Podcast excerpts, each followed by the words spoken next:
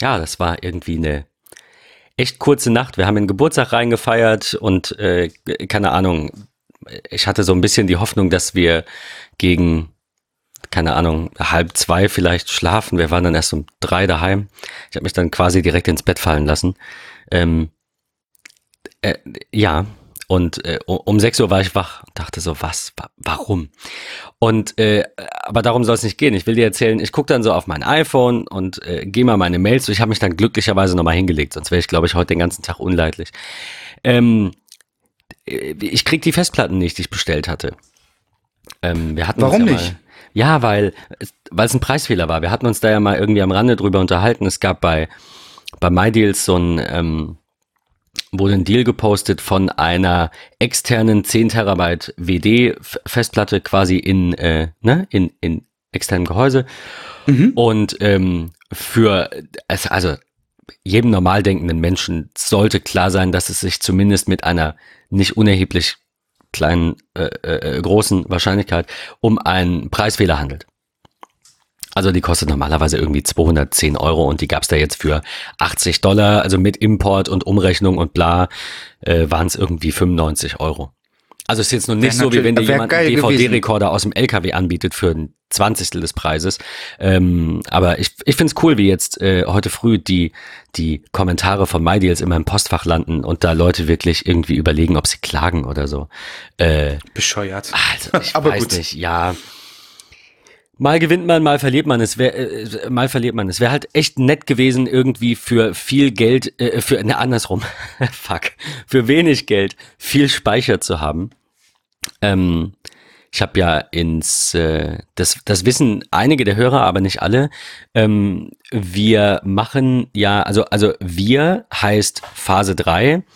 Ähm, machen ja auch, danke, ja, machen ja auch Webhosting. Und Patrick ist ja nun seit äh, Anfang des Jahres, auch das haben wir irgendwie jetzt nicht so in den Fokus gerückt im Podcast, ist er ja auch ein Teil von Phase 3 und ähm, wir beide versuchen jetzt so ein bisschen äh, äh, kleine und also keine Ahnung kleine und ich will immer ich will das Wort Mittelstand vermeiden, weil die Definition ganz schwammig ist. Also es, es gibt eine, eine offizielle, ähm, ich glaube von der KfW, glaube ich, gibt's äh, oder irgendwie von Europa, I don't know. Es gibt eine offizielle Aussage, Mittelstand geht bis, ich glaube, es waren 75 Millionen Jahresumsatz. Es ist für also für mich ist Mittelstand halt, keine Ahnung, wenn die fünf bis zehn Millionen im Jahr machen, sind die für mich schon groß. Aber wir, wir versuchen halt ähm, normal, normal große bis kleine Kunden irgendwie dafür zu begeistern, alles aus einer Hand von, uns, von uns abzunehmen. Und der Gedanke war, wir haben ja so ein bisschen Webhosting gemacht, mal so nebenbei, äh, um, um eben noch ein Feld mehr zu haben, weil ich meine, äh, also darum soll es heute gehen, bevor ihr jetzt irgendwie aus Langeweile abschaltet. Wir reden heute über Webhosting, ähm, worauf man achten sollte, welche Anbieter es gibt, wa warum wir das auch machen. Damit würde ich jetzt eben mal die Einleitung quasi beginnen. Also es gibt sehr, sehr viele große Webhosting-Anbieter, die alle ihre Vor- und Nachteile haben, alle ihre Stärken und Schwächen haben. Und ähm, ich habe einfach irgendwann entschieden, dass es aus manchen Gründen für manche Kunden Sinn macht, das eben ähm, selbst zu hosten und nicht in fremde Hände zu geben. Maßgeblich gibt's da eigentlich eine Argumentation und die ist, ähm, wenn der Kunde ein Problem hat, dann gibt es zwei Möglichkeiten. Entweder er wendet sich an den Support von Strato 1 und 1 und Co., wo auch immer sein Paket liegt, oder er beauftragt mich oder Patrick, sich darum zu kümmern, das Problem zu lösen. Jetzt müssen wir dann mit dem Support kommunizieren, was halt sehr lange dauert. Der Kunde muss das komplett bezahlen, weil wir haben ja von, wir haben mit dem Paket ja nichts zu tun. Wir sind ja nur externer Dienstleister, der dann irgendwie sagt, ich nehme dir das ab, kümmere du dich um dein Geschäft und wir übernehmen die Kommunikation lass das mal eine Stunde dauern, dann gehen da Mails hin und her, da geht Zeit ins Land, das kostet, kostet Tage. Oder du wartest irgendwie in der Warteschleife eine halbe Stunde. Auch das muss ja ein Kunde bezahlen. Ne? Wenn der Klempner irgendwie eine Dreiviertelstunde vor der Tür wartet, weil ihr noch im Bad seid, dann äh, sagt er ja auch nicht, ja, kein Problem, ich habe halt in der Zeit noch ja, mal eben was anderes gemacht. Also ja. von daher so, so also mein, mein Hauptgedanke war, es hat zwei Vorteile. Der erste Vorteil ist, ich kann damit langfristig irgendwann mal wenn ne, das ein bisschen nach oben skaliert ist und so, kann ich damit langfristig vielleicht sogar ein bisschen Geld verdienen. Es muss nicht mal viel sein, äh, aber es muss natürlich ein Plus sein, das Projekt. Und zweitens hat der Kunde den Vorteil, er hat einfach kürzere Wege. Das heißt, er hat ähm, und er hat vielleicht eine Rechnung und und und. Also mein Gedanke von der idealen Betreuung in der IT ist, dass der Kunde einen so ein, so ein One-Stop-Shop hat. Er ruft dich an und er sagt, das geht nicht, das geht nicht, das geht nicht, das geht nicht. Ich brauche neue Visitenkarten, find mir den Grafiker. Ich will mich um nichts kümmern. Ich mache einfach meinen Job. Das ist ja quasi der, der Gedanke, so entstand ja auch ähm, die, die, ich sag mal, Philosophie, das ist jetzt gar nicht so, ich, keine Ahnung, ich finde, das ist normal. Ich finde, man sollte so arbeiten. Ich will das gar nicht so hervorheben jetzt. Ähm, äh, auf jeden Fall soll der Kunde halt irgendwie ähm, seine Ruhe haben und in Ruhe arbeiten können, weil er verdient Geld mit anderen Dingen und nicht mit Webseiten und nicht mit Webhosting-Providern äh, sich rumschlagen. Und äh, long story short, zurück Zumal zu das ja auch sehr, sehr, sehr nervig ist. Es ist, also je nachdem, wo man ist, ist es schon sehr, sehr nervig.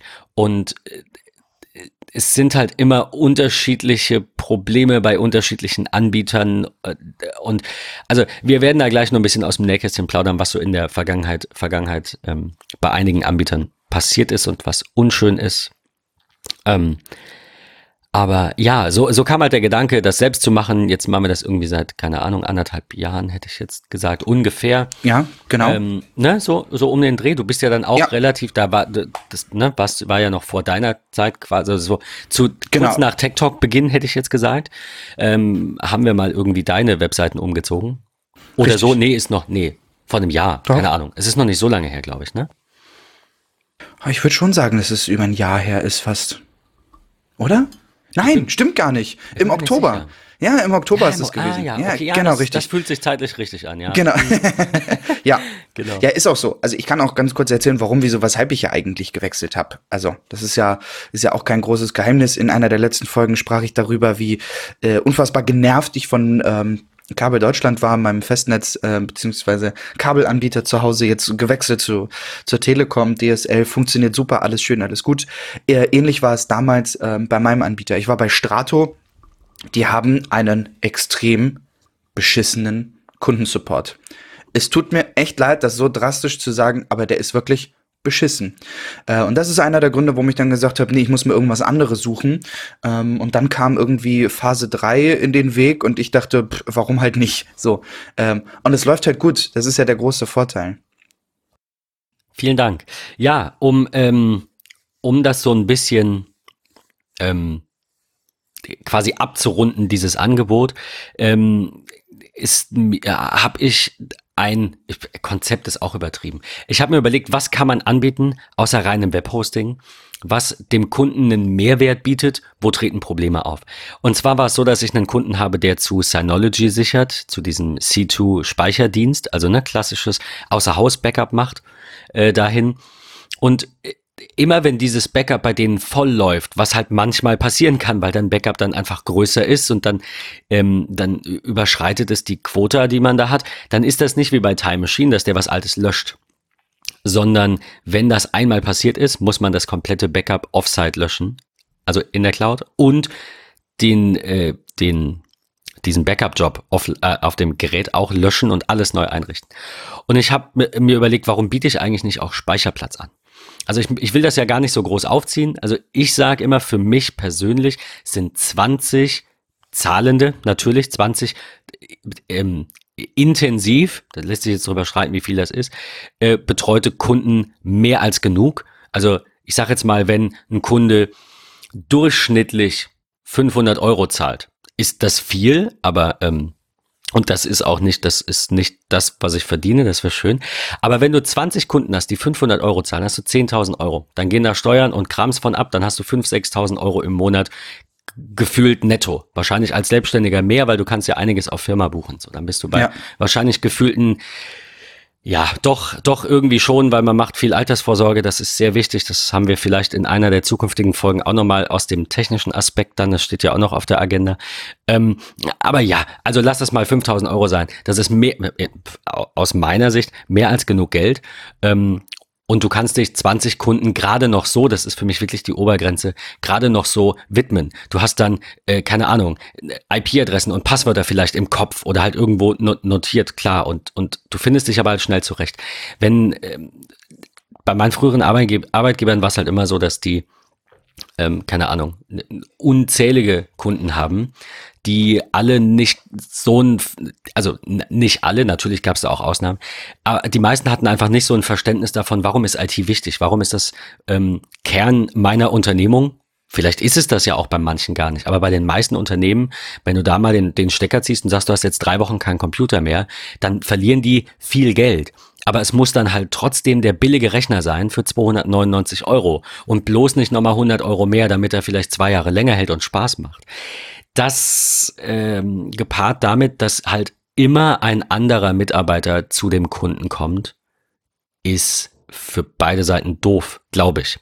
Deswegen ist meine Philosophie, äh, jeder sollte seinen eigenen Kundenstamm haben, soweit man kann. Natürlich tauscht man sich aus und natürlich geht man mal wo zusammen hin. Aber ich meine, bei Patrick und mir natürlich ähm, aufgrund der Entfernung sowieso ein bisschen anders. Aber wenn ich jetzt hier lokal einen Mitarbeiter hätte, ähm, hätte der seine eigenen Kunden und ich hätte meine eigenen Kunden.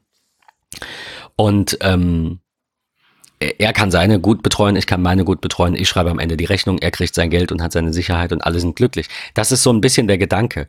Ähm, ob das na, was heißt, nee, das ist nicht für jeden was. Das ist nicht für jeden Mitarbeiter was, das ist nicht für jeden Kunden was. Ich bin da auch, ich will nicht sagen, picky ist falsch, aber ähm, ich scheue mich mittlerweile glücklicherweise nicht mehr zu sagen, ich, ich nehme den Kunden nicht an. Also es muss schon irgendwo passen, weil nur das Langfristige in meinen Augen Sinn macht. Und äh, der Rest eben nicht.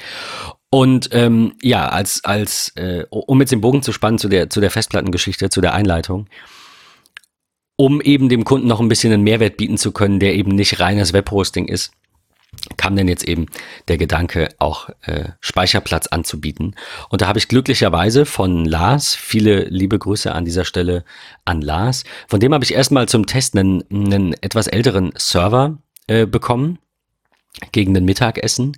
Der Lars hat gerade ein Webhosting-Unternehmen gekauft, aber ähm, dar darüber vielleicht irgendwann mal mehr, dass ähm, wir wollten uns jetzt in, in dieser Folge nicht irgendwie auf auf deren Unternehmen fokussieren, weil die halt auch jetzt gerade erst in der Übernahme sind quasi und das ausbauen. Aber vielleicht könnt ihr irgendwann noch mal aus dem Nähkästchen plaudern, wenn das euch interessiert. Ähm, aber er hat mir halt alte Hardware gegeben. Er hatte noch eine, eine Synology Disk Station rumstehen, die er mir gegeben hat, die äh, defekt war. Ich konnte über den Support glücklicherweise das Gerät sogar austauschen lassen. Ähm, danke an Synology, die, äh, die, die echt guten Support machen. Der Mitarbeiter war sehr nett und es ging sehr schnell. Und ich habe jetzt quasi ein niegelnagelneues, wahrscheinlich refurbished, äh, Gerät aus 2015 und möchte das natürlich dann günstig mit viel Speicher ausstatten, weil da sollen ja, ich sag jetzt mal, 20 Kunden machen da rund ein Terabyte jeder Backup drauf. Dann sind das 20 Terabyte. Und nun war es so, dass halt bei Amazon.com äh, zuerst diese ähm, 10 Terabyte Platten für einen echt unschlagbaren Preis gelistet wurden. Und jetzt äh, ist es halt passiert, dass die storniert wurden. Und ich fand das so witzig, die äh, Komment, also ich hatte heute Morgen irgendwie 60 E-Mails und ich dachte so, oh Gott, lass bitte nicht irgendwie, keine Ahnung, dann läuft der Server nicht oder so. Das ist ja jetzt auch erst seit, seit einer Woche im Rechenzentrum äh, ja. auf eigener Hardware. Aber ich dachte, oh, ah, was ist passiert? Und dann waren es nur die Kommentare. Amazon ist jetzt noch kurz als Randnotiz, Amazon ist jetzt hingegangen und hat irgendwie gesagt, ja, wir werfen mal 20 Dollar in den Raum für jede Bestellung, ähm, die wir stornieren und die Leute wollen trotzdem klagen und ich denke mir, die sind doch alle bescheuert. Also sind sie auch. Also, ey, ich, ich bin, ja ich, gut, da hat jetzt eben einer geschrieben, irgendwie, ja, ihr, ihr Gutmenschen mit eurem, ja, ist, äh, äh, schlechte Verlierergelaber ist mir egal, ich will die verklagen, weil ich, und ich denke mir so, Alter, halt einfach die Schnauze. So, es, es war ganz offensichtlich nicht so gewollt. Ähm, einige hatten halt Glück, weil die bestellt haben und wenn die Ware aus dem Lager ist, dann ruft Amazon die ja auch nicht zurück, auch wenn sie das vielleicht dürften unter gewissen Umständen, könnten ja anfechten wegen Irrtums zum Beispiel. Ähm, so, sowas machen die nicht. Sowas würden wahrscheinlich eher weniger Unternehmen machen, weil man will sich ja nicht schaden. Ist die Ware raus, ist der Kaufvertrag geschlossen und den dann anfechten und das durchbringen, da hat ja auch keiner Bock drauf. Aber nun ist es ja so, dass in so einem Lager halt keine ja Milliarde Stress. Festplatte liegen, ja, sondern halt irgendwie, keine Ahnung, ein paar hundert. Und äh, die anderen wurden dann äh, angezeigt, ne, als, als äh, kommen irgendwann Mitte Juni. Ich habe ganz fest damit gerechnet, dass da ein Storno kommt und heute Morgen war es soweit und jetzt muss ich halt leider teurere Platten kaufen, was die Speicherpreise für die Kunden dann eben was heißt erhöht? Die sind jetzt halt normal. Ich hätte es gern günstiger gemacht, aber ja, ist dann so. Ja, also es wäre ja, war ja in dem Fall auch tatsächlich nur eine Lücke, die man in dem Fall genommen hat, um zu sagen, okay, ähm, es wäre schön gewesen, mit dieser Lücke den, den unseren Kunden dann äh, tatsächlich günstigere Speichermethoden anzubieten. Ähm, genau. Aber das ist, ist ja, ist ja dann auch okay. Die Lücke hat nicht funktioniert. Ähm, von daher äh, andere Wege gehen. Und ich glaube, das werden wir auch gut hinbekommen. Ich bin sehr zuversichtlich. Ähm, zurück zum eigentlichen Thema der Folge. Das für das Webhosting äh, habe ich da am Verga jetzt muss ich lügen, am vergangenen Wochenende, ja, das, das fühlt sich halt so an, als wäre irgendwie, keine Ahnung, durch diese ganzen Feiertage bin ich da gar nicht mehr so äh, auf der Höhe. Am 25., Samstag, den 25., ähm, habe ich einen Server in das Hetzner Rechenzentrum in Nürnberg gebaut. Hab da einen kleinen Schrank angemietet und da jetzt eben die Gerätschaften reingestellt. Und wir wollen nachher am Ende der Folge nochmal ganz kurz ähm, irgendwie auf unser Angebot eingehen, ähm, weil das vielleicht für den einen oder anderen Hörer interessant sein kann, weil ihr unterstützt dann ja, es ist wie Patreon, nur dass ihr echt monatlich was Cooles dafür bekommt. Keine Ahnung. Äh, ihr unterstützt uns natürlich auch ein bisschen finanziell und wir können dadurch ähm, irgendwelche Sachen kaufen oder mal verlosen oder was auch immer. Ähm, und ihr, ihr, ihr, ihr gebt halt nicht mehr aus, weil ihr woanders vorher das gleiche Geld ausgegeben habt. Also, falls ihr irgendwo bei einem Webhosting-Anbieter seid, entweder einer, über den wir sprechen oder jemand, über den wir nicht sprechen, oder falls ihr das irgendwie, keine Ahnung, gar nicht braucht oder geplant habt oder whatever, schreibt in unser MetaMost, ähm, falls ihr da noch nicht angemeldet seid oder meldet euch bei Twitter. Wir finden für euch die passende Lösung. Und ähm, ich würde sagen, damit starten wir mal in unsere Liste der großen Webhoster ähm, und in unsere, in unsere beiden Überlegungen. Die beiden Fragen, die wir uns heute stellen, ist, ähm, worauf achten wir bei der Wahl des Hosters und bei der Wahl des Pakets? Und ähm, Patrick, du wolltest noch mal ganz kurz irgendwie beleuchten, warum eigentlich? Wer, wer braucht Webhosting und warum? Und wie, wie kam das bei dir? Ähm, ich nehme mich immer gerne als Beispiel, weil das eigentlich auch nur ein, ähm, ich will nicht sagen blöder Zufall war, aber irgendwie war es ein Projekt, wo ich sagte, okay, es hat mich genervt, ich muss irgendwas ändern. Ähm, es fing ganz klassisch an mit äh, E-Mail. Ich hatte irgendwie keine Lust, irgendeine at web, at gmail, at yahoo, at aol, at keine Ahnung was Mailadresse zu haben, sondern es sollte, ähm, ich habe mich einfach besser damit gefühlt, eine eigene Domain zu haben, äh, eine eigene Mailadresse, die ich dann verwenden kann äh, es wirkt auch immer irgendwie professioneller. Ich habe schon immer irgendwie alles Mögliche probiert. Ich habe als freier Mitarbeiter für Zeitungen gearbeitet, ähm, was ich nach wie vor auch noch tue im Bereich Konzert und Festivals. Also ähm, als freier Mitarbeiter einfach unterwegs zu sein oder auch in Bewerbung finde ich, ist das immer schöner als, keine Ahnung, Schnuckelhase86 at gmx.net oder so. Ähm, das war eigentlich so mit einer der Gründe, warum ich das dann äh, ändern wollte. Und ähm, ich hatte anfangs nicht ganz so viel Plan und habe dann gedacht, okay, ja, pff, nimmst du dir halt irgendeinen günstigen Anbieter. In dem Fall ist es Strato gewesen. Ähm, und dort war es, glaube ich, das Starterpaket. Das hatte irgendwie drei Domains inklusive. Auch relativ große Speicher für Mail. Auch man nicht äh, unbedingt so. Ähm, aber trotzdem habe ich gesagt, okay, ja, mach ich mal. Hab dann irgendwie so eine Dummy-Seite äh, dort hochgeladen, wo irgendwie, keine Ahnung, ein Bild von mir drin war oder so. Äh, bisschen schön toll freigestellt und so, alles ganz toll. Und Links zu Social Media Profilen, ob es Instagram ist, LinkedIn, Xing, keine Ahnung was, alles war irgendwie verlinkt. Wenn man also auf diese Domain draufgegangen ist, war zumindest nicht, hier entsteht eine Seite von Strato, so nach dem Motto. Ähm, das war der Grund, warum ich gesagt habe, okay, äh, ich brauche irgendwie ein Webhosting. Und so ist alles das, was ich so äh, in den letzten Jahren irgendwie auch mal kennengelernt habe, ob das äh, junge digitale Interessierte sind, ob das Leute sind, die die ähm, auch viel öffentlich unterwegs sind. Also ich will jetzt nicht unbedingt sagen Personen des öffentlichen Lebens so, sondern einfach sagen, okay, ja, ich ähm, bin hier lokal irgendwie viel unterwegs. Ich mache auch irgendwie Fotos oder ich fange irgendwie an zu bloggen, weil ich da Bock drauf habe oder so. Ähm, alle die haben sich irgendwie so eine Domain geholt. Also selbst äh, in meiner Familie gibt es den einen oder anderen, der halt auch genau aus diesem Grund gesagt hat, ich brauche sowas irgendwie. Bei dem ist die Seite allerdings tot. Ähm, der nutzt wirklich nur die, die Mail-Geschichte. Ähm, aber auch das finde ich irgendwie legitim. Ich weiß nicht, wie du das siehst. Ähm, hast du sowas auch irgendwie damals gehabt und gesagt, ich brauche jetzt eine eigene Domain, damit man mir äh, Mails schreiben kann und das geht nicht an Gmail oder sonstiges? Um ehrlich zu sein, bin ich fühle mich jetzt alt. Ich bin mir gar nicht mehr sicher, ob das damit anfing. Ich kann mir das aber schon gut vorstellen, ja. Dass ich, ich glaube, dass, dass das so der erste Beweggrund war, weil, weil es ist halt was eigenes. Es ist halt pro, also heute ist es ja, ich will nicht sagen, es ist nicht mehr professionell, nee, das ist falsch, aber ähm, heute sind die E-Mail-Anbieter, die es gibt, ganz gut. Ich meine, es kommt immer drauf an, worauf legt man Wert. Ich bin privat ja auch noch bei Gmail, obwohl ich eigentlich diese Datensammelei bei Google jetzt nicht so cool finde. Ich will aber nicht zu iCloud umziehen. Ich hätte gerne at mac.com Adresse, die gibt's ja aber nicht mehr.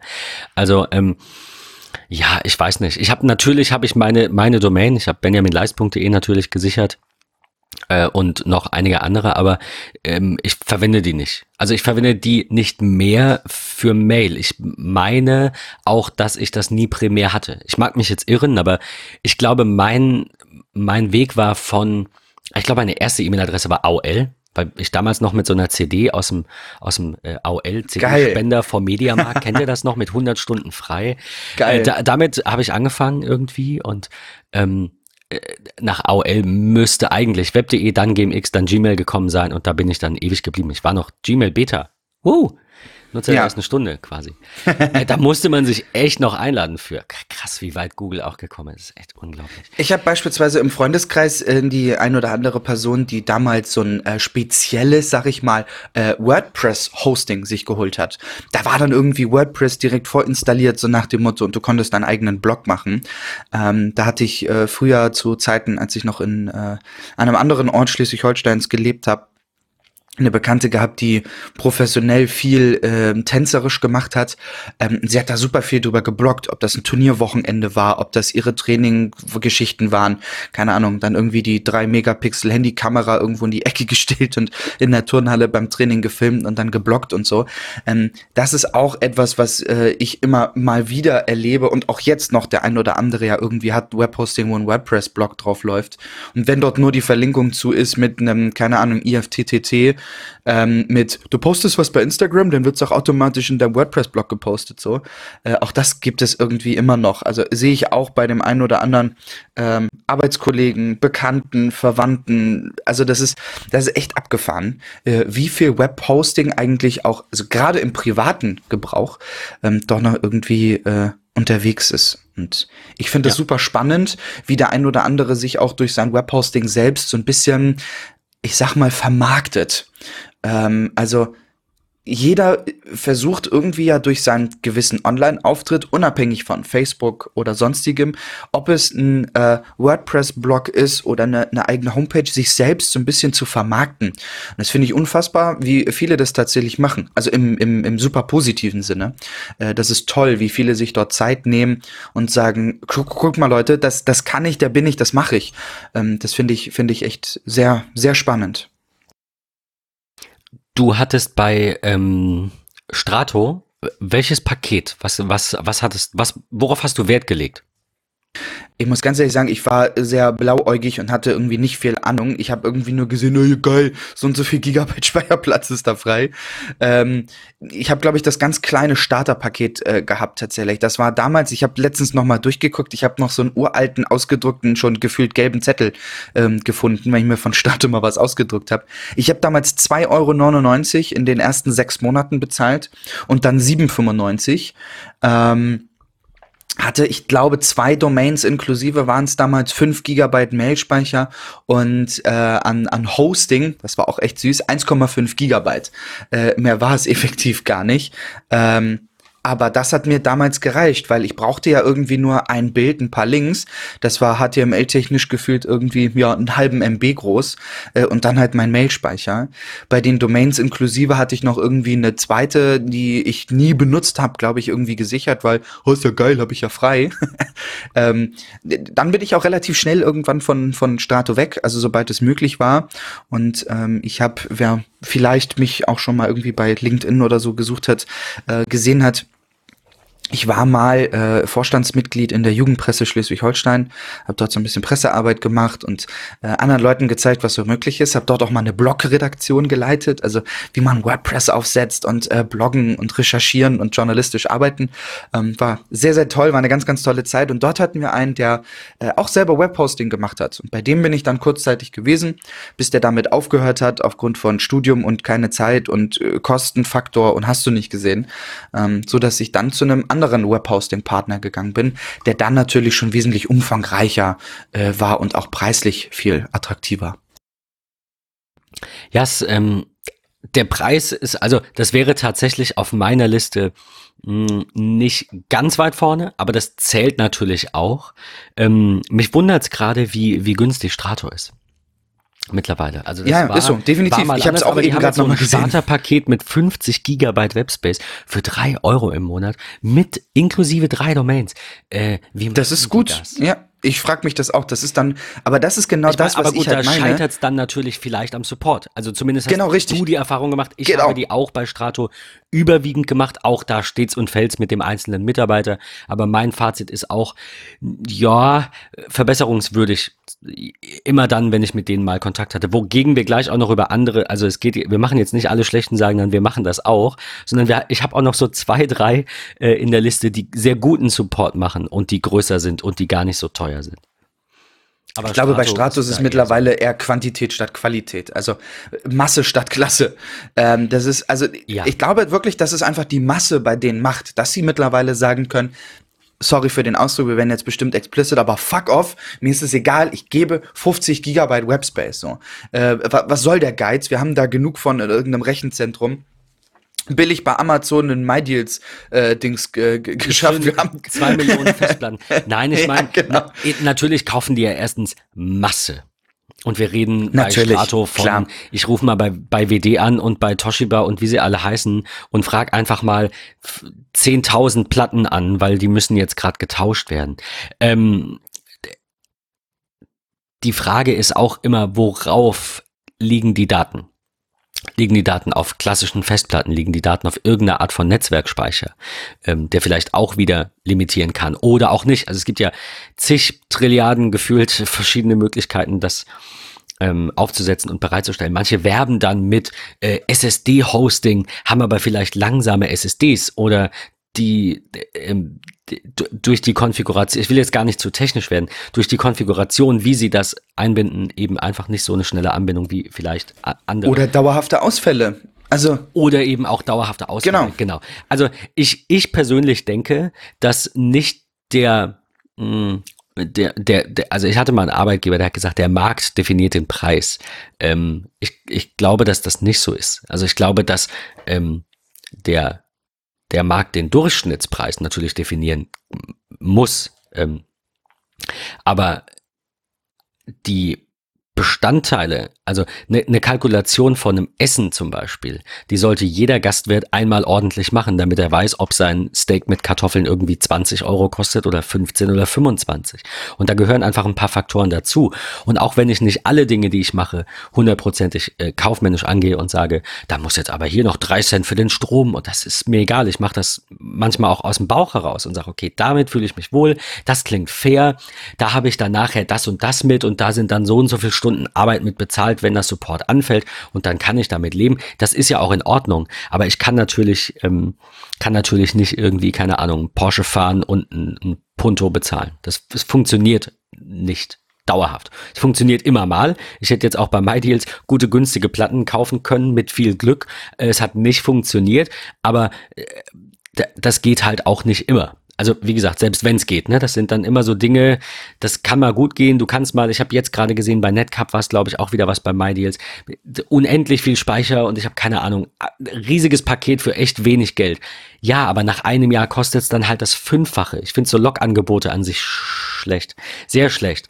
Weil ähm, viele Menschen das nicht bedenken. Und so eine Webseite kannst du schon umziehen. Aber ich sag mal ganz grob, wenn uns jetzt ein Kunde beauftragen würde mit einem Webseitenumzug inklusive E-Mail, ist der realistisch gesehen mit zwei bis drei, vielleicht vier Stunden dabei. Dann nehmen wir mal so durchschnittliche 70, 80 Euro die Stunde, je nachdem, wie man sich einig wird. Ähm, Äh, na, also eigentlich haben wir ja irgendwie 89 Euro die, die Stunde netto, ähm, minus 20 Prozent äh, quasi Willkommensrabatt. Also wenn jetzt ein neuer Kunde käme und sagt, ich habe hier einen Hoster, ich bin mit dem unzufrieden, könnte das umziehen, würden wir schon regulär 70 Euro pro Stunde dann äh, dafür nehmen. Jetzt lass das mal vier Stunden dauern. Ähm, ich glaube, das kann man sich sparen, indem man eben nicht die, die, äh, na, Katze im Sack ist falsch, aber der Geizige kauft zweimal. Es ist einfach so. Immer da, wo ich mehr Geld ausgegeben habe. Es bestätigt habe, sich ja auch immer wieder. Es ist einfach so. Ich, ich, es gibt keinen einzigen Fall, wo ich sage, ja, ich habe mich, ich habe bewusst das, den Preis an erste Stelle gestellt und war trotzdem glücklich. Äh, natürlich ist es so, dass man manchmal, wie gesagt, gewinnt und manchmal macht man ein Schnäppchen, hat einen guten Preis, aber ähm, wenn ich etwas nur über den Preis definiere, dann, dann also Beispiel AirPods. Wenn ich unbedingt AirPods will, dann kann ich die zu einem günstigen Preis kaufen.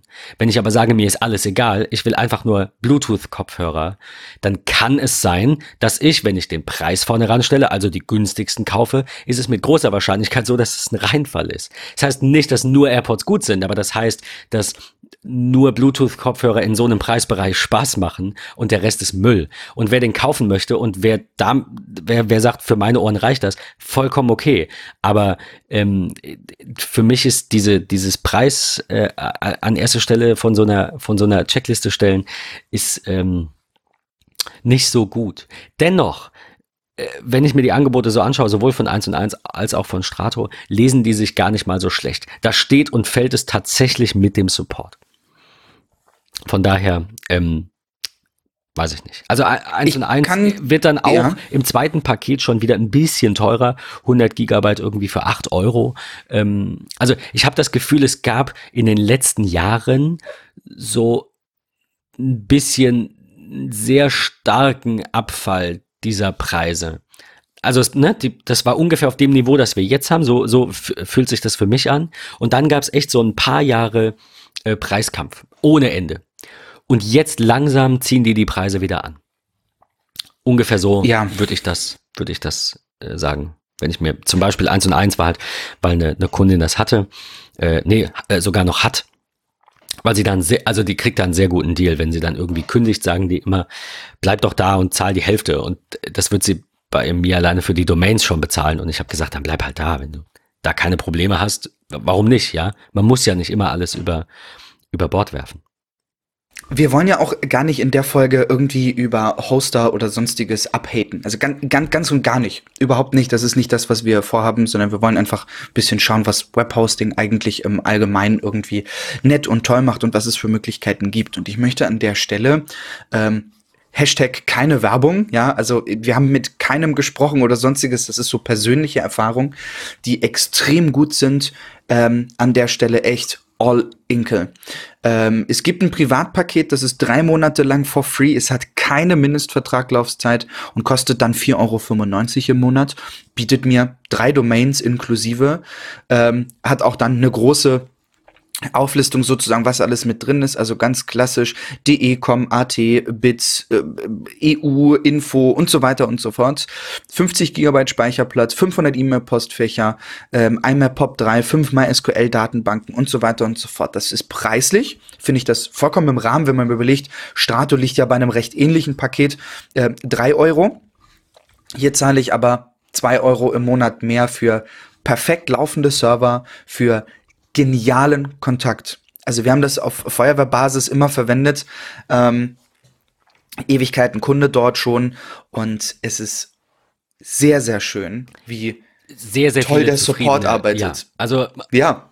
ich kann nichts, nichts Schlechtes über die sagen. Es gab ich erinnere mich dran, weil Annika da glaube ich auch immer noch ist. Annika, falls du die Folge zufällig hörst, viele liebe Grüße. Wir haben echt lange, glaube ich, nicht mehr miteinander gesprochen. Äh, also nicht böse, also, sondern hat sich nicht ergeben. Ähm, Annika ist ewig schon da gewesen und wir haben einmal irgendwas an ihrer Webseite machen wollen und das ging irgendwie nicht oder umständlich, aber das war wirklich so ein Sonderding. Das war, ich, ich habe keine Ahnung mehr, was es war. So äh, speziell war das offensichtlich. Ähm, ansonsten super Also gerade auch der Support. Ich meine, es ist ja jetzt, es ist ja nicht so, als, als hätten wir jetzt zum Beispiel so ein Kundenpanel, in dem man alles machen kann. Ja, wir haben ein, wir haben Plesk, das ist ein, ein Standard äh, äh, Panel quasi, das man installiert. Damit kann der Kunde dann selber was machen und wir verwalten auch damit äh, den ganzen Kram. Äh, die, die Problematik bei diesen, bei diesen was heißt Problematik ist falsch, aber der Ansatz bei, bei dem Massenhosting, wenn du dann irgendwann eine gewisse Größe hast, gehst du ja hin und programmierst was eigenes, weil du sagst, wir können das besser als andere. Ich weiß nicht, ob das unbedingt immer stimmt. Hm, zum Beispiel würde ich gerne noch äh, Manitou in den Raum werfen, die ich sehr gut finde vom Support. Die sind ein kleineres Unternehmen, die sitzen im Saarland. Der Manitou ist auch, also der, der Manitou, der Manuel, der Manitou gegründet hat äh, und Geschäftsführer ist, ist auch als Host-Blogger vielleicht dem einen oder anderen bekannt. Ähm, der hostet den Shop-Blogger, den, den Björn aus, äh, den Sparmarkt aus Bremen, ehemaligen Sparmarkt, jetzt Edeka, der irgendwie, keine Ahnung, Millionen von, von äh, Aufrufen hat und Lesern hat. Äh, so kam ich ursprünglich mal auf den, ne? Shop-Blogger irgendwie gefunden. Dann denkst du dir so, ach cool, ja krass, ich wohne jetzt in Bremen, ach, gehe ich mal hin. Hallo Björn.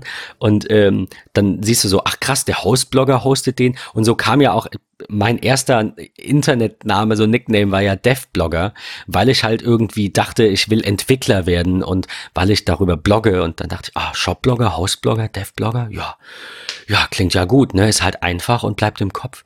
Ähm, jetzt entwickle ich irgendwie gar nichts mehr außer dumme Ideen und ähm, ich weiß nicht, aber ja gut, ähm, war eine, war eine, war eine andere Zeit, war, war eine echt spannende, spannende Zeit.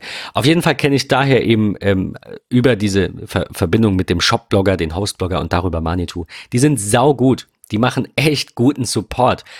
Wirklich.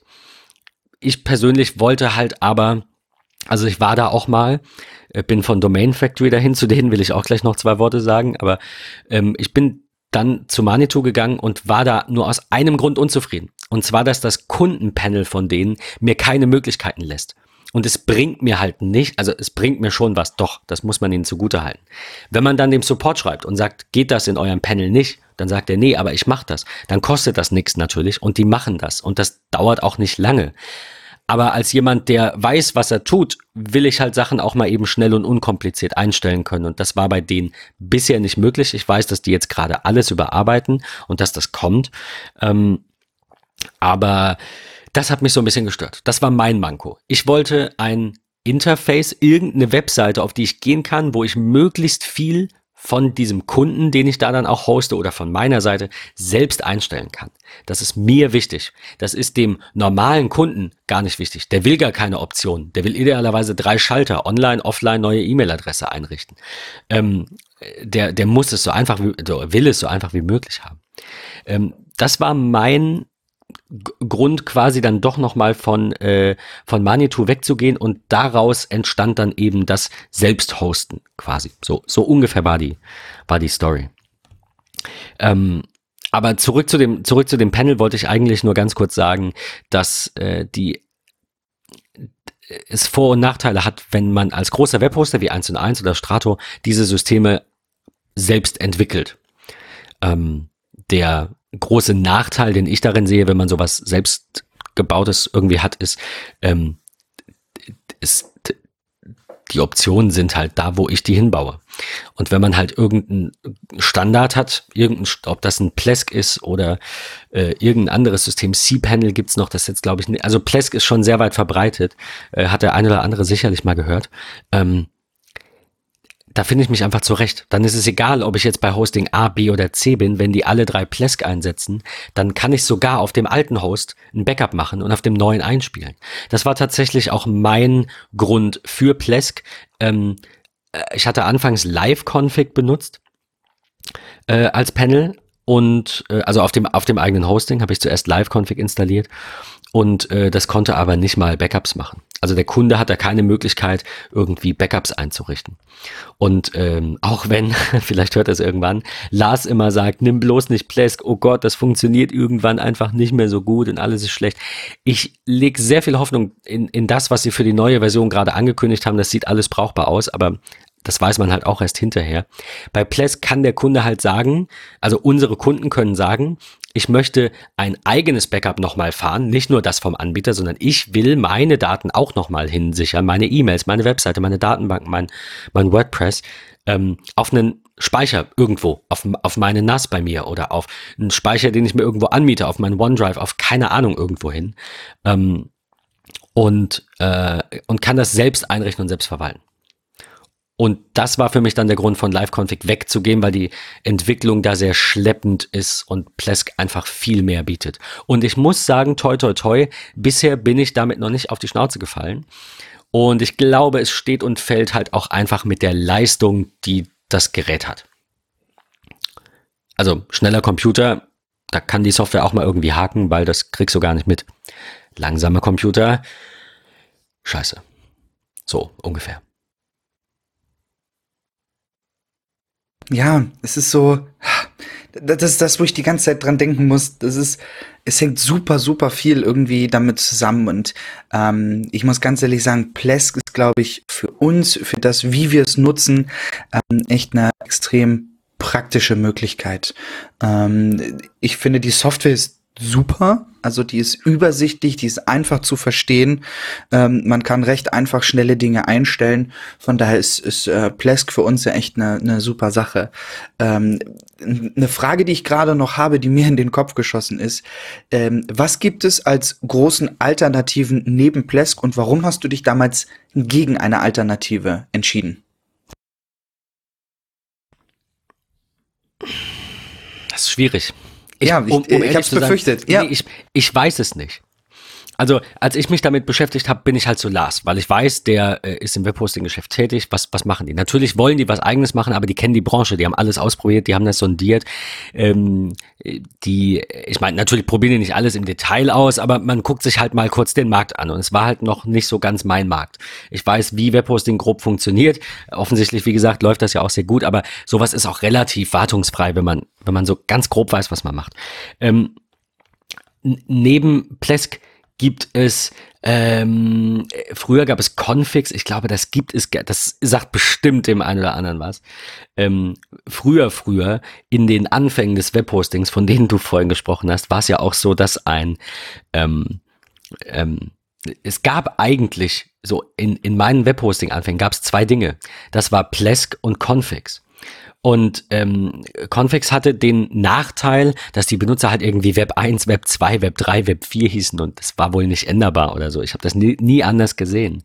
Und die, ähm, die Alternative Plesk war sehr aufgebläht und sehr langsam und sehr träge, konnte aber halt auch viel mehr. Und irgendwann hat Parallels, von denen Plesk ist, ähm, hat Convex gekauft. Äh, ich glaube zumindest, dass es so war. Und ähm, ja, genau. Confix wurde aufgekauft und stand zuvor in direkter Konkurrenz zu deren angebotenen Konfigurationstool Plesk. Seit 2012 werden schon, ach Gott, wir werden alt. Seit 2012 werden wir, werden schon keine neuen Confix-Lizenzen mehr betrieben. Das war äh, auf ungefähr 30.000 Servern im Einsatz 2009. Also jetzt gar nicht mal so viel.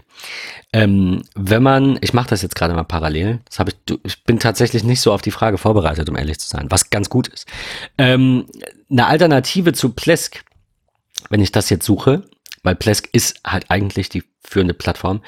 Ähm, finde ich Webmin, ja, das ist aber jetzt auch nichts so Großes. cPanel, cPanel lese ich immer noch hier und da, das kennt vielleicht der ein oder andere. Ist auch das, was ich öfter wieder höre. Ja. ISP, äh, ISP-Config natürlich auch noch. Also das sind jetzt die, die ich kenne, die groß sind, wären ISP-Config oder cPanel, Plesk oder eben aufstrebend und von, ich glaube, deutschen Entwicklern muss jetzt nachschauen. Ja, deutschen Entwicklern eben Live-Config. Und Live-Config ist super, weil es die Dinge ganz anders macht als Plesk. Das sind unterschiedliche Philosophien. Ich habe beide ausprobiert und ich bin froh und es war viel Arbeit, aber ich kenne den Markt jetzt halt auch besser als vorher und bin sehr froh, da mal ein bisschen rumprobiert zu haben und auch ein bisschen die Freiheit und Freizeit, quasi auch freie Zeit zu haben, sowas mal zu probieren. Live-Config ist super schlank. Live-Config ist viel kleiner als Plesk, viel ähm, schneller, ich will nicht mal sagen stabiler, ja wahrscheinlich auch stabiler. Ähm, Live-Config verändert auch eben äh, also Plesk deinstalliert ganz viele Server-Software, ja, also die da schon, du installierst ja erstmal oder kriegst, wenn du den V-Server mietest, so wie wir das am Anfang hatten, äh, hast du ja da irgendwie ein Ubuntu oder irgendein Linux halt und wenn du genau. darauf Plesk installierst, dann deinstalliert er erstmal alles. Der deinstalliert den Webserver, die Datenbank, alles und packt seinen eigenen angepassten Kram da drauf. Das kann man gut finden oder nicht gut. Ich finde das gut, solange es läuft, ist mir das egal. Ähm, die Argumentation von Lars war halt, bei Live-Config ist es so, dass der die der schreibt, das ist nur eine Oberfläche für die Konfigurationsdateien. Das war's. Also es bleibt da möglichst viel Standard erhalten und du hast quasi so eine fancy Oberfläche und der Kunde kann sagen, ich drücke jetzt mal hier, drück mal da und irgendwas funktioniert. Und deswegen ist es so viel schlanker, weil es nicht tausend Sachen neu schreiben muss und neu machen muss.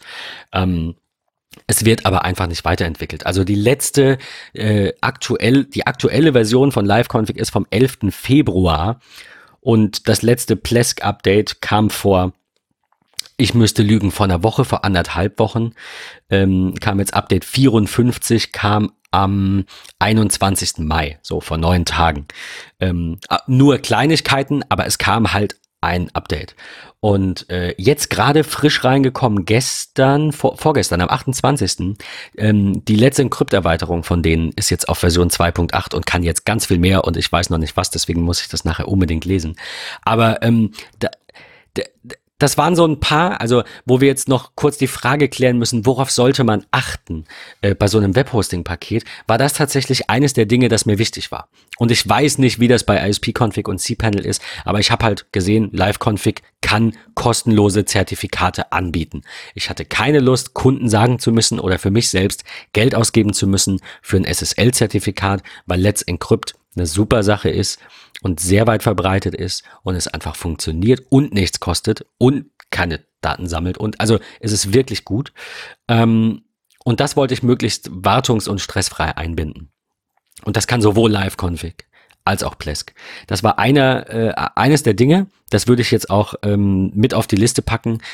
Achtet drauf, wenn ihr euch ein Webhosting-Paket raussucht, dass ihr idealerweise kostenlose Zertifikate bekommt. Und zwar auch nicht nur eins, falls ihr vielleicht mal zwei, drei Seiten haben wollt, weil Let's Encrypt kostet nichts. Der Anbieter, der, der Webhosting-Provider muss nur eine Schnittstelle einbinden und das halt irgendwie programmieren, wenn er sein eigenes System betreibt. Und dann könnt ihr da es ist nicht unbegrenzt, aber ich glaube, es sind 25 Zertifikate oder so, die man da kostenlos kriegt. Ähm, also irgendein Limit gibt's. Ich glaube, es gibt ein, ein, Limit, wie oft eine E-Mail-Adresse neue Zertifikate abrufen kann. Also irgendein, irgendein Limit gibt's, aber es ist auf jeden Fall nicht kostenpflichtig.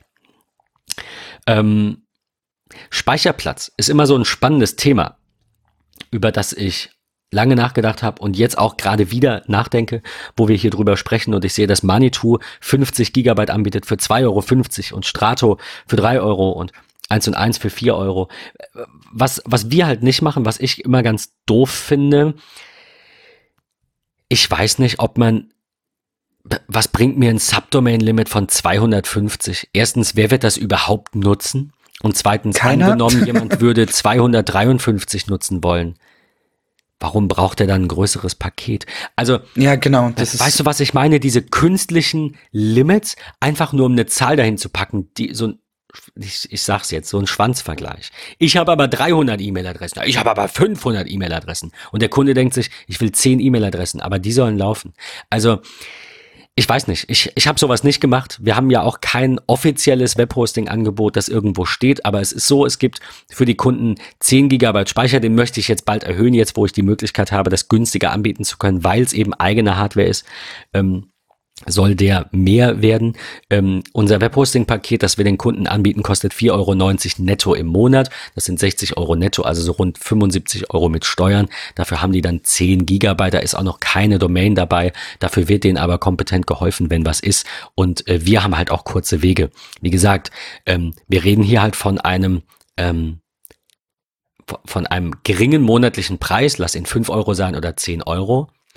Und wenn der Kunde auch nur einmal im Jahr etwas hat bei einem anderen Hoster, das wir für ihn klären müssen und es dauert anderthalb Stunden, hat er schon 120 Euro rausgeworfen, die er sich gespart hätte, wenn er statt, nee, stimmt gar nicht, sogar noch früher, weil er zahlt ja an, also er zahlt an den anderen Webposter, zahlt er, keine Ahnung, fünf, drei Euro. An uns zahlt er 5 Euro, vielleicht noch mit ein bisschen mehr Speicher. Sagen wir, er würde 10 Euro zahlen, dann zahlt er 7 Euro im Monat mehr. Das heißt, bei einer Stunde, die wir irgendwo anders was hätten beheben müssen, hat er das schon wieder raus. Ähm, ich finde das fair. Ich finde, wir sollten nicht über zwei, drei Euro im Monat falschen. Äh, wenn ich aber jetzt eben, um nochmal den Bogen zu spannen, äh, wenn ich jetzt aber sehe, was die anderen anbieten können, äh, frage ich mich nicht, ob ich doch noch ein bisschen was draufpacken möchte. Dennoch, 10 Gigabyte, ähm, kein, äh, keine Traffic-Begrenzung und ansonsten keine Begrenzung. Ich, ich definiere das ganz klar nach Speicher und es wird später irgendwann, wenn das erforderlich ist, noch eine Einschränkung geben, ähm, oder eine, nicht Einschränkung, eine Unterscheidung geben in abrufbare Leistung. Also da kann der Kunde sich dann entscheiden, will ich, dass meine Seite schneller ist, dann kriegt die mehr RAM zum Beispiel zugewiesen, äh, das Hosting. Dann kann ich dafür noch einen Aufpreis zahlen. Ich möchte das so ein bisschen modular machen, aber auch nicht. Das Problem an Modularität ist, es wird schnell kompliziert. Ich hatte ursprünglich mal den Gedanken, ich will ein Webhosting anbieten, bei dem der Kunde sich zusammenklickt, was er braucht braucht er zwei Megabyte Speicherplatz mehr, kosten die 0,000, keine Ahnung was Cent. Eins und eins macht das jetzt, habe ich die Tage gesehen. Ähm, ich glaube, es war eins und eins. Und ich weiß nicht, ob das gut ist, ob man, ob man das braucht, keine Ahnung. Ich bin, ich bin ein Freund von Flexibilität. Aber so einen gewissen Grundstock braucht jeder Kunde und so einen gewissen Grundstock an Geld braucht jeder Anbieter. Und ich finde 5 Euro für 10 Gigabyte ist fair. Äh, ich habe keinen Kunden, der über diese 10 Gigabyte braucht, obwohl da zwei Nextclouds dabei sind.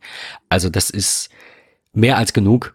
Ähm, von daher denke ich ja. mir, ich, ich, ich nehme dann doch für 5 Euro im Monat lieber nur die 10 Gigabyte, weil die reichen mir locker und habe dafür guten Support bei zwei fähigen Leuten.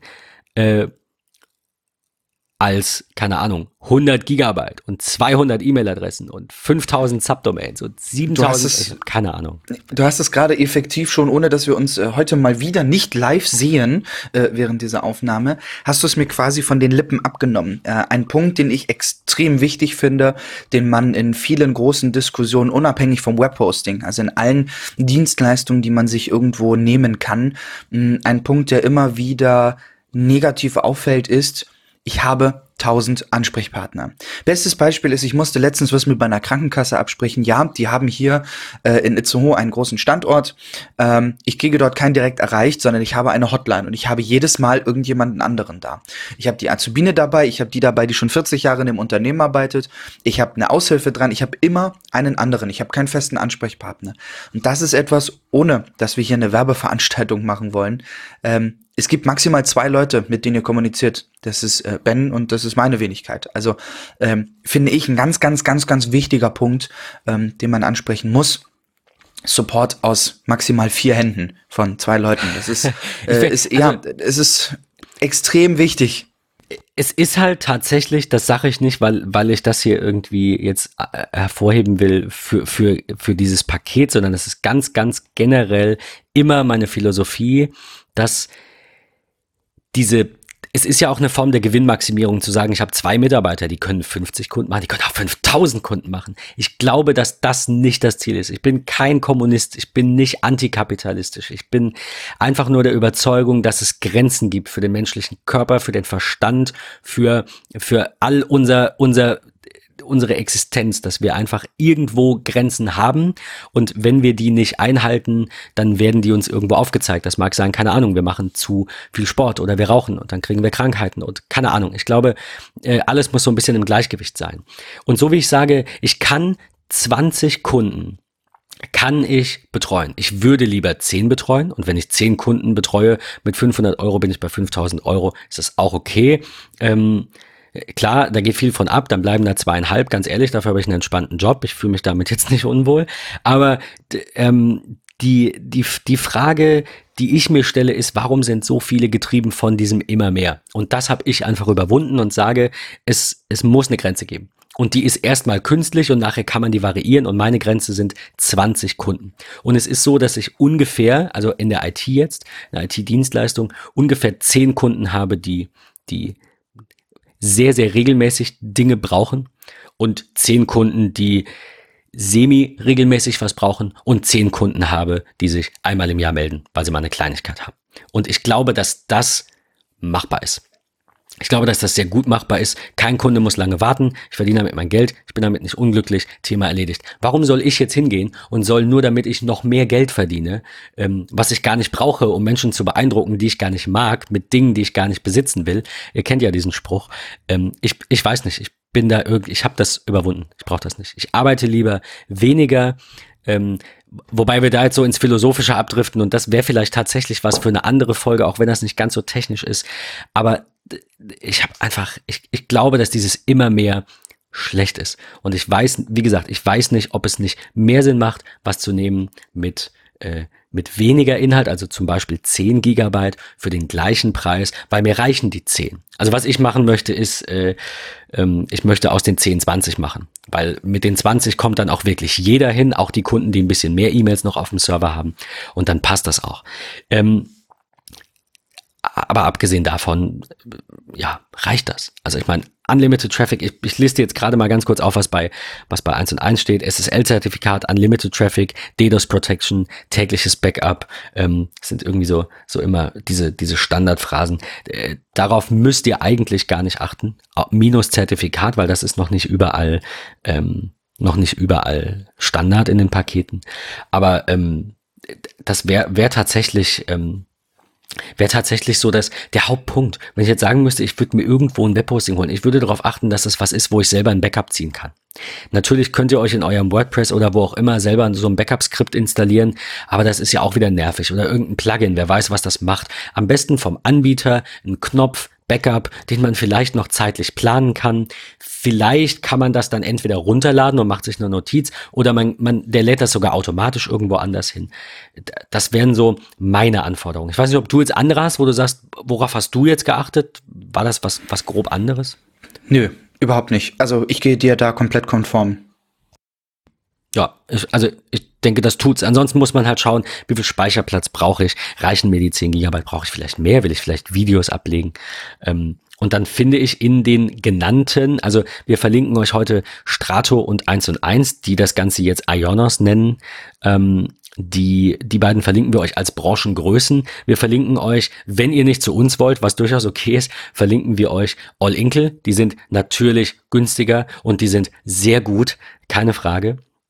Äh, wir verlinken euch auch Manitou. Die kriegen bald ein neues Webhosting-Panel, wie gesagt, auch aus eigener Hand. Ähm, die machen sehr, sehr guten Support. Also das wären meine Favoriten. Wenn ihr nicht zu uns wollt, dann auf jeden Fall All Inkle oder Manitou.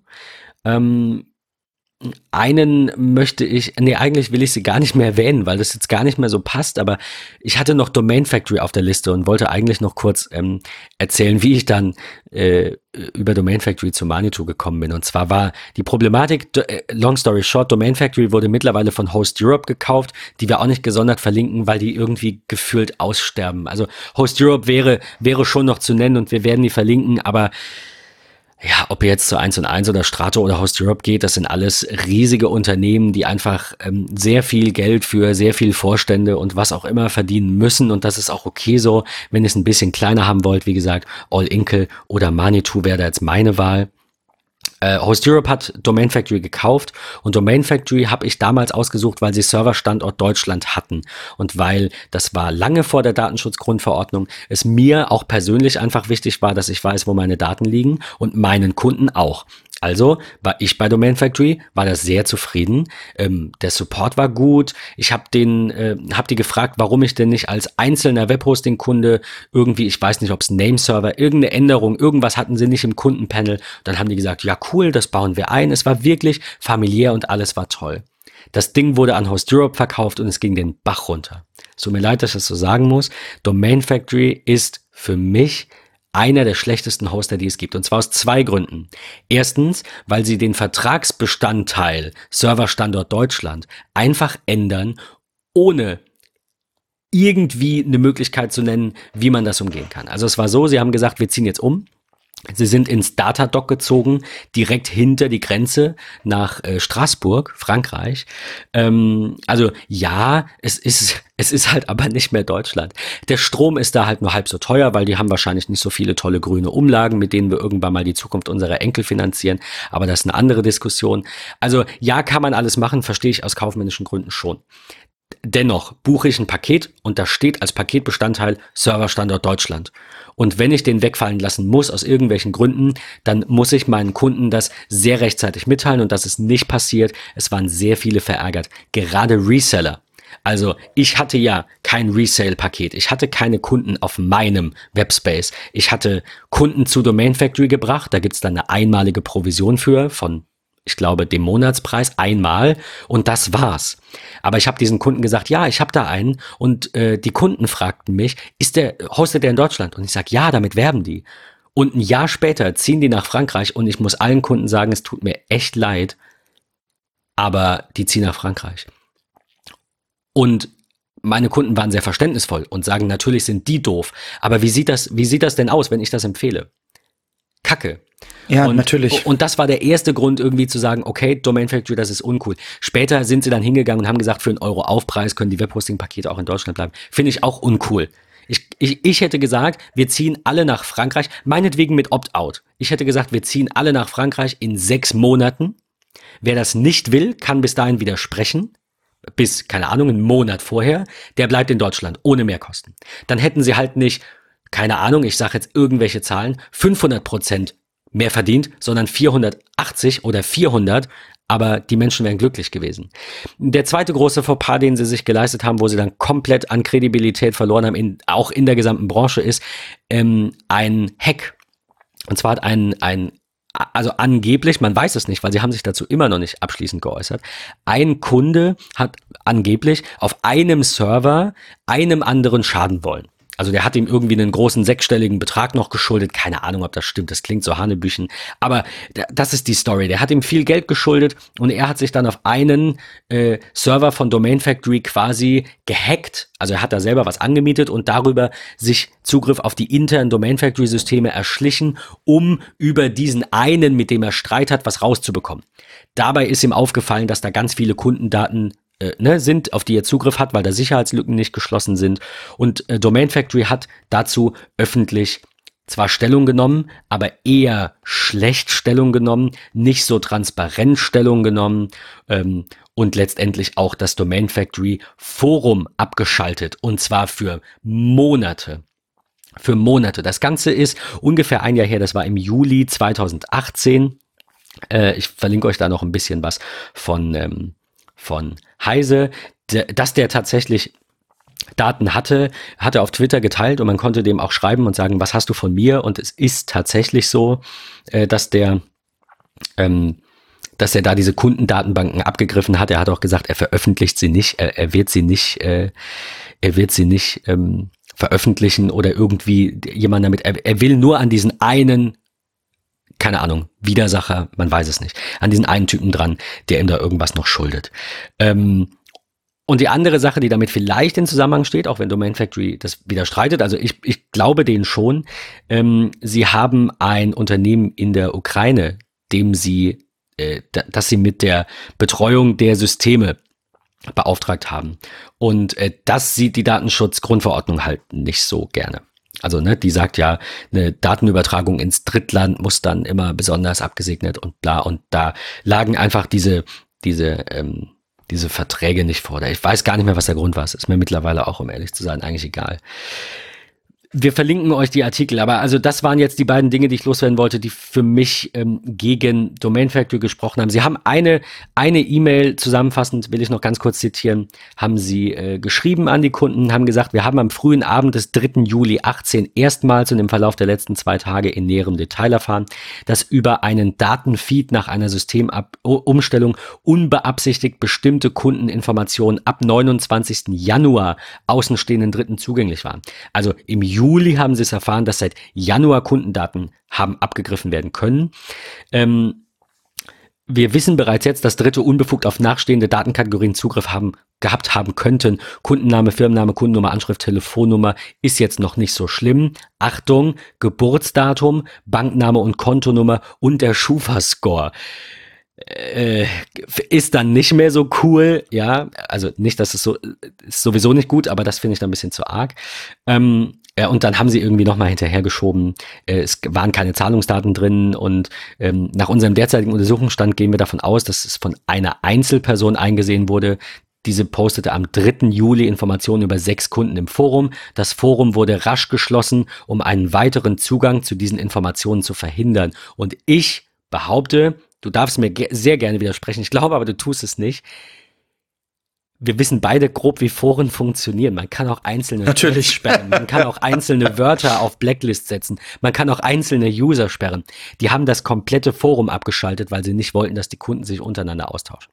Das ja, glaube richtig. ich. Weil welchen Grund hat es ja. sonst? Ich würde hingehen, würde Natürlich. den Thread sperren. Ich würde den User sperren. Ich würde, keine Ahnung, irgendwelche Wörter auf, auf Blacklisten packen. Ähm, Meinetwegen würde ich sagen, ich moderiere ab jetzt jedes neue Thema, aber ich würde nicht sechs Monate lang war es, glaube ich, mein komplettes Forum abschalten und dahin schreiben, aufgrund von Wartungsarbeiten nicht erreichbar. So, mein, mein Domain Factory Rent ist, äh, Rent ist jetzt hiermit auch offiziell zu Ende, aber ich finde es einfach unendlich lächerlich, was da gelaufen ist. Und das war dann auch der Grund für mich, ähm, tatsächlich ins Webhosting ähm, für andere Kunden eben noch mal ein bisschen zu investieren und zu sagen, hey, passt auf, äh, die, Letz die letzten, die da jetzt noch sind äh, von meinen Kunden, die ich so kenne, äh, von denen ich weiß, dass sie da sind, die kommen jetzt bitte mal mit. Und äh, der letzte ist jetzt gerade vor kurzem gewechselt und ist jetzt auch bei uns und ist jetzt glücklich. Ja. Ja, ähm, super. Das ist doch eigentlich ein echt schönes super Schlusswort. ja, also es ist, äh, ist schon spannend, was so draußen irgendwie passiert und wie damit umgegangen wird. Und das ist, ist schon echt verrückt. Ich glaube, dass wir euch einen kleinen Einblick gegeben haben oder geben konnten in dem, was äh, so aktuell dort gerade irgendwie Sache ist, ähm, wo wir unsere Erfahrung gemacht haben. Ich finde, das ist, das ist so die Kernaussage in dieser Folge. Wir wollten euch die Erfahrung teilen, ähm, wie wir mit den Erfahrungen umgegangen sind und was wir vor allem auch draus gemacht haben. Jetzt musste ich kurz mich ein bisschen räuspern. Ähm, aber ich glaube, das ist so ein ganz wichtiger Faktor, dass wir einfach gesagt haben, wir sind von vielen Dingen genervt, wir wollen es besser machen und deswegen bieten wir es äh, auch eigenständig an. Ähm, das ist so ein Punkt, der uns ganz, ganz wichtig an der Stelle ist. Ben, äh, ich, ich danke dir für deine ganz vielen Ausführungen. Ich habe sehr viel mitgenommen, auch zu dem, was ich äh, schon vorher wusste. Trotzdem noch wieder viel dazugelernt. Man lernt ja auch nie aus. Das ist ein ganz wichtiger das Punkt. Ist tatsächlich so, ja. Man muss auch selber vielleicht mal auf die Nase fallen Dinge ausprobieren und dann äh, daraus daraus lernen. Ähm, und ähm, ich finde das finde das sehr spannend. Ich äh, würde mich freuen wenn wir wirklich eine Diskussion zu dem Thema mal anfangen. Wie sind eure Erfahrungen? Habt ihr positive oder gar auch negative Erfahrungen gemacht mit äh, also so ein bisschen das Gegenteil von dem was wir erzählt haben? Habt ihr negative Dinge mit All Inkle ähm, irgendwie gehabt oder habt ihr positive, positive Dinge mit Strato. Äh, mit Strato gehabt? Ähm, genau also erzählt es uns bitte lasst uns lasst uns darüber reden, lasst uns einfach mal austauschen. Es interessiert mich einfach. Ich, wir wollen es ja auch gar nicht grundsätzlich schlecht reden. Ähm, es ist einfach nur unsere Meinung, unsere Erfahrung, die wir gemacht haben, ja nicht nur an uns selber, sondern auch an unseren Kunden, Verwandten, Freunden, Familienmitgliedern. Äh, ja, dem, in dem Fall doch ein bisschen tricky. Schön. Danke, dass du dir jetzt doch noch ein bisschen mehr Zeit genommen hast als geplant. Tschüss, ja, Patrick, natürlich. Äh, fahr, fahr vorsichtig, ras nicht so sehr. Nee, Nein, ähm, natürlich nicht. Heute ist Vatertag. Wir nehmen hier heute mal am, äh, am 30. Eigentlich auch ganz Mai schlimm. Warum nennt man es Vatertag? Warum? Für mich ist du es hast es vorhin getwittert. Warum es ist nennt man Vatertag? Ich weiß genau, nicht. Ja, ja. Ich habe es auch eben noch mal bei Instagram gepostet mit einem ganz tollen äh, Bild von Falk, äh, einem äh, ja, Bandmitglied der Band Saltatio Mortis. Schaut es euch gerne mal an. Warum zur Hölle ist das eigentlich irgendwie irgendwie Tag des Saufens und Vatertag und durch die Gegend ziehen. Ähm, für mich ist es einfach ein Tag mit Freunden, Familie, Verwandten, äh, ein Tag für sich selbst, einfach mal zu entspannen und nicht dieses, ich muss mit dem Bollerwagen rausgehen. Das ist so überhaupt nicht meins. Von daher, in diesem Sinne, ein schönes Wochenende. Freut euch riesig auf die WWDC am Montag. Äh, kleiner Funfact am Rande, es gibt die Möglichkeit auf der Watch Series 4 auf dem ein oder anderen Ziffernblatt sich äh, ein Countdown zur WWDC Keynote einzubauen äh, über die eigene WWDC App. Äh, schaut es euch mal an. Sehr, sehr, sehr, sehr funny. Es gibt schon tolle Bilder. Was, was muss ich machen? Äh, ich muss die WWDC. Du musst die WWDC App ähm, auf deinem, auf deiner Watch installieren und dann hast du die Möglichkeit im richtigen Ziffernblatt eine kleine Komplikation dort einzubauen. Okay. Ähm, Alex Olmer hat darüber äh, einen kleinen, kleinen Artikel zu gemacht und ein kleines Bild gepostet. Ähm, ganz, ganz toll. In diesem Sinne, wir äh, sehen und hören uns in der Nach kommenden der Woche. Uh. Bis dann. Ciao. Tschüss.